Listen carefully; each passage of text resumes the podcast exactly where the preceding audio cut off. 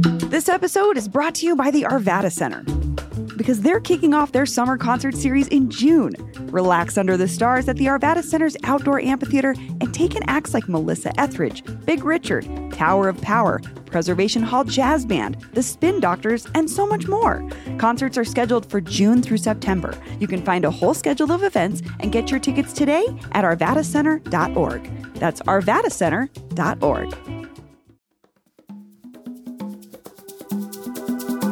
Today on CityCast Denver. It's opening day, and LoDo's going to be flooded with beer and baseball fans and people who just want to party. But what happens when the parties stretch late into the night? Lodo is a complicated and sometimes violent place, leaving many to wonder if it's even worth going downtown anymore at all, especially after dark. But Stephen Brackett has a plan to help. He's an old friend and a member of one of my favorite local bands, Flobots. And when I heard he was taking over the old El Chapultepec spot just across from Coors Field, and he was starting a nonprofit dedicated to fostering a safer nightlife scene for everybody, I knew we had to talk.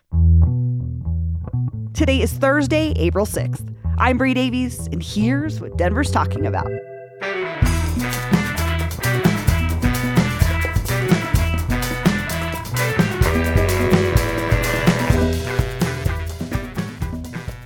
Stephen Brackett, welcome to CityCast Denver. I am so excited to be here. So we're sitting inside El Chapultepec right now. Yes. Um, why am I sitting in here with you?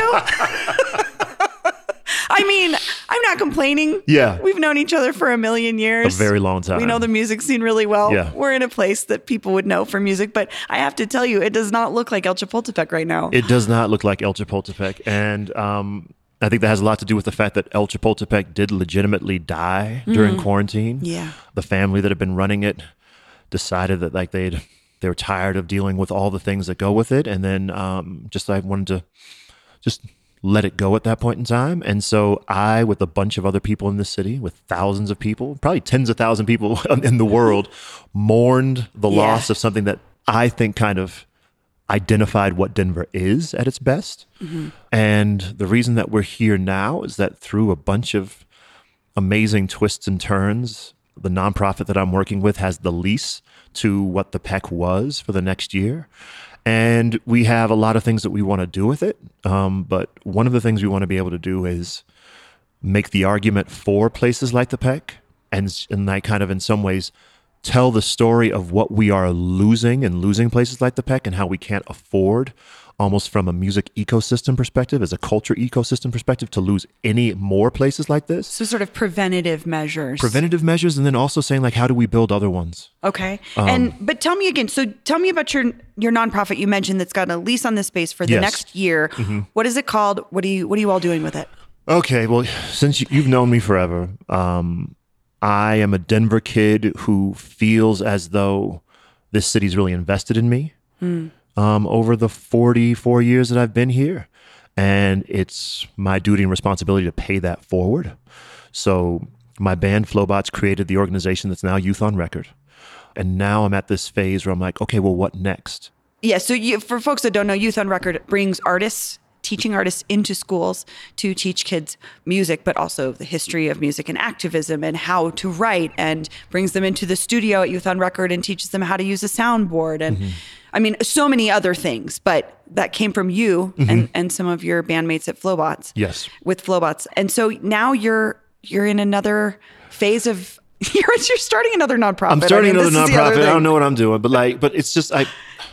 It's And made it's made me a student of the pipeline, and so I'm like, okay, well, where where are we releasing these kids to? Mm. What is the the playground that's in the city? What what is what are the opportunities here? Um, and having been here long enough, I just see that this is kind of becoming a sundown town for teenagers.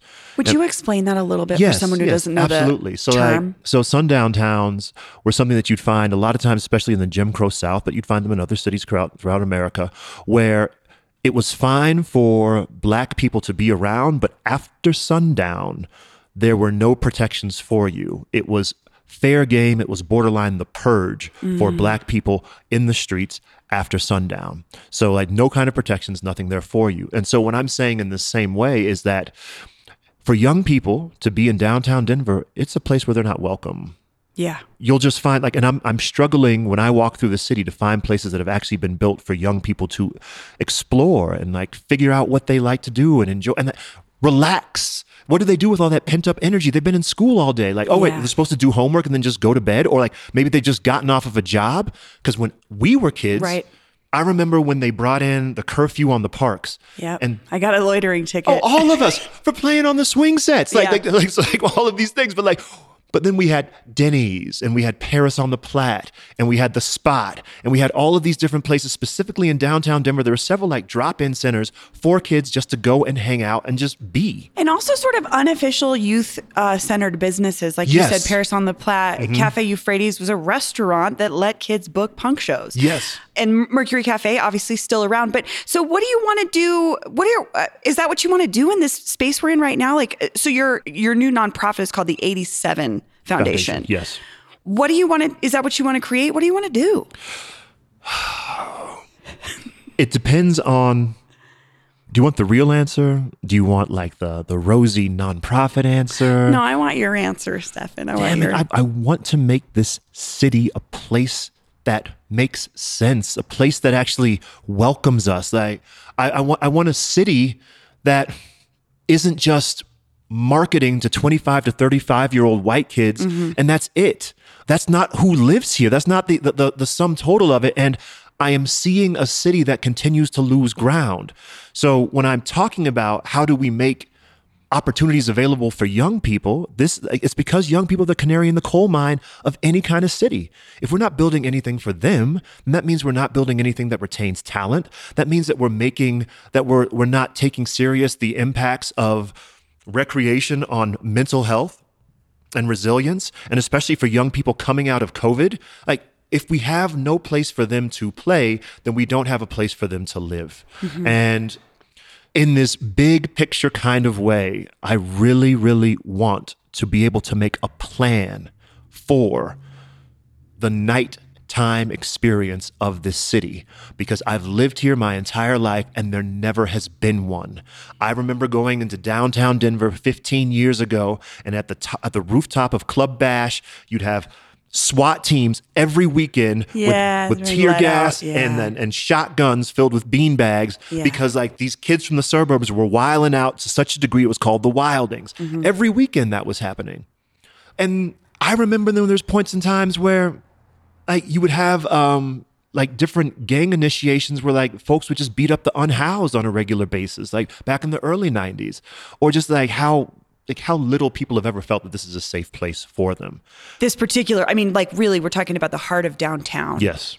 which is, as you and I know, um, has become more appealing and more attractive in the last couple of, I mean, decade or so, to where people want to come back to downtown. Yeah. Even though there's always been people downtown, I want to Yes, be clear about that. It's not like it wasn't, but it was a different experience. But you know, someone would say, "Well, Stephen, there's plenty of money pouring into this city. There's plenty of places. There's venues. There's there's bars. What do you want to do?" So while there are plenty of places, all of these places that are coming up are pretty much on the same business model. They're catering to the a very narrow demographic, and if there aren't venues or bars or restaurants that are catering to that demographic, then everything else is being used for high density housing at a very high price. With that kind of being the priority of the city for the last 15 years, that means that all of these other in between transitional spaces cannot exist. Now, when we start looking at the data behind city planning and all of these things, any other country that you go to, when you go to like some city center, some event place, it will be multi use. It'll be a town square in Rwanda.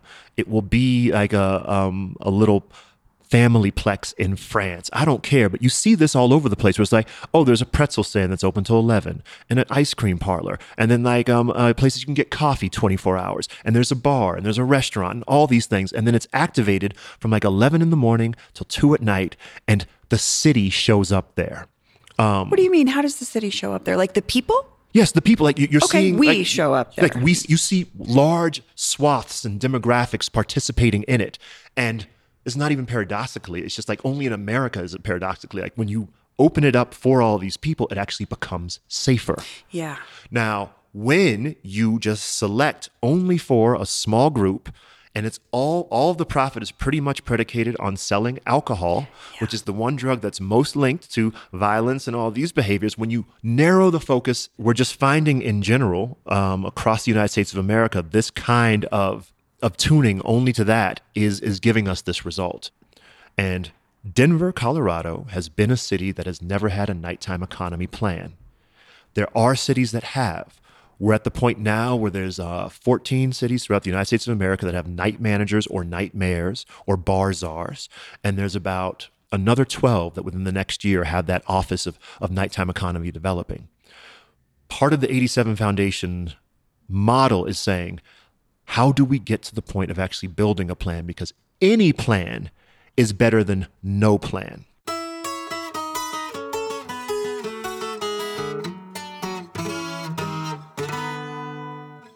So let's go back just a little bit for someone who's like, what is a nighttime economy? Does that yes. just mean businesses open at night? Pretty much. Anything that's pretty much operating and making money after 5 p.m. Uh, the real challenge of nighttime economy and why it's such an important framing is that during nighttime economy, there's also one fifth of the services to support it. So daytime economy will have all of these other things operating at the same time. Nighttime economy, it's one fifth. So that comes from like transportation to, yes, police to anything. So with that lack of services, but still like bringing in money, commerce, and bringing people into it without a plan, it makes for a perfect situation of things to fall apart, which is where I think we are right now. So it's kind of falling apart because I'm thinking about, like you said, transportation. So limited bus service downtown, for instance. Maybe you won't go downtown to go to something because you won't be able to get back by the time it's over. Um, but I guess I'm wondering how this, how you see expanding the nighttime economy or making it better. How does that make it safer? How does that make downtown safer? So I am talking to people with a whole bunch of resource who own bars and clubs and feeling like they can't do anything to make their place safer. Like they're calling the police, the police don't show up, da da da da, all these things. I've sat through some of these community meetings, but I'm also sitting back through these community meetings and being like, the data also shows that police presence doesn't actually make things safer. Now you've got these bar owners feeling very disempowered and nobody's listening to them. Okay, but on the other side, if we actually train them in talking about nighttime economy and actually giving them an opportunity to come together and bring their voices together, then they can actually start looking at what kind of interventions can they actually implement that can make them safer and then in which ways do they actually need the city to change certain policies that can also help them be safer. Um, I was talking to one of the club owners like across the street the other day and he was talking about like, yeah, I was finding like I have police officers there and like we still have the same amount of fights. So I switched it and hired a security company. And I sat down and I trained the security company and my staff in how we relate with our clientele, like ways that we talk and the ways that we approach folks and how trying to make every opportunity an opportunity to de-escalate. And as complicated as that sounds, a lot of it is just basic hospitality. He hasn't seen a single violent action since he's taken over the bar and he's retrained his, his staff. Whereas before, there were three to four fights every night during the weekend with the old model, with the police, and with with this kind of adversarial um, relationship with the clientele that the staff had that they didn't know that they were operating with, right? So what does nighttime economy conversations do? Well, it allows an actual opportunity for people to come together and share best practices. Because right now, what we have is people stumbling through and trying to find them. Yeah. And um, I think it's really important that when we're talking about safety, um, I'm trying to be very clear that we're not talking about policing. Now, I'm not saying that the police don't have a role in it in some ways, but a whole bunch of policing is not going to make my community come down here and feel safe. It's going to be um, aspects of the community and aspects of this place that are actually open to them. So, one, if every time you're walking down the street, you don't see somebody getting their butt kicked, that will make a big difference. But then, two, um, one of the things that we're hoping to do with having the 87 Foundation here and in the PEC, we will be able to have the kind of events for our communities that have often felt marginalized in the project of modern downtown and be able to say like here will be a place for us that is safe Um, but I'm thinking about so I know El Chapultepec. One of the things they struggled with is like when you step outside the doors of this historic jazz club. Yes. It's a weekend. it- It's a you know what I mean. It's like it's or it's like a it's a it's a Rockies game Yeah. let out, and you have like a bunch of crazy drunk fans interacting with like people that came to see jazz, and they were just tired of like not saying that those folks aren't welcome, but it's like a different set kind of energy, and I just struggle with like how do we you can't just be like no bros allowed in this place you know because that's not ultimately solving the problem the problem solving would be like bros are welcome but we're all on the same page about how we treat each other Yes. And so, like, to be perfectly honest, um, we're actually taking advantage of the fact that this is not a venue right now. Um, when we're going to be doing our events, we're actually, it's going to be by like membership. And the membership's not exclusive, but the whole purpose of the membership is that you're actually buying into a set of values and a responsibility when you come into this space. And so once we get our membership platform up, like let's say I give you, I send you a membership thing, that means you get to invite two other people, right? But you are also responsible for those two people. And if they end up acting the fool, I will talk to you about those two people and we will have a conversation about can they come back to the space. We have to kind of demonstrate what we're looking for and also understand the water that we're swimming in. We're not going to have an event here the same night as a Rockies game. sure Uh, sure just it's yes, we'd love to see certain things like change, but we're also not going to be unrealistic about what that means. stephen brackett thank you so much Thank you.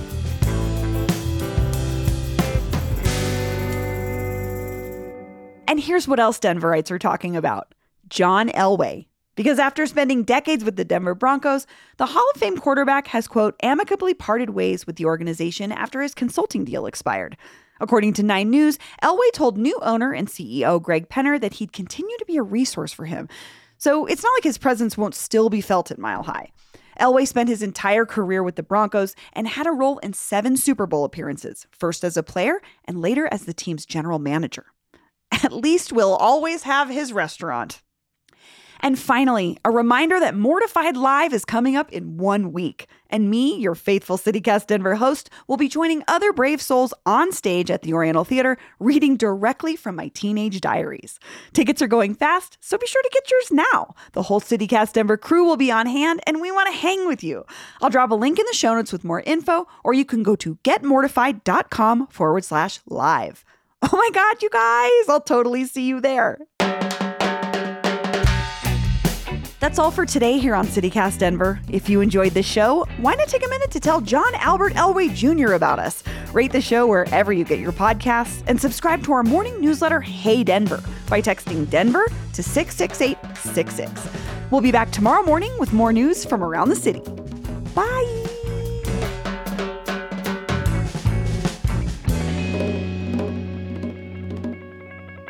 I was like, this is how I talk all the time and how I talked in high school. I hope that translates. oh my God, I'm so embarrassed.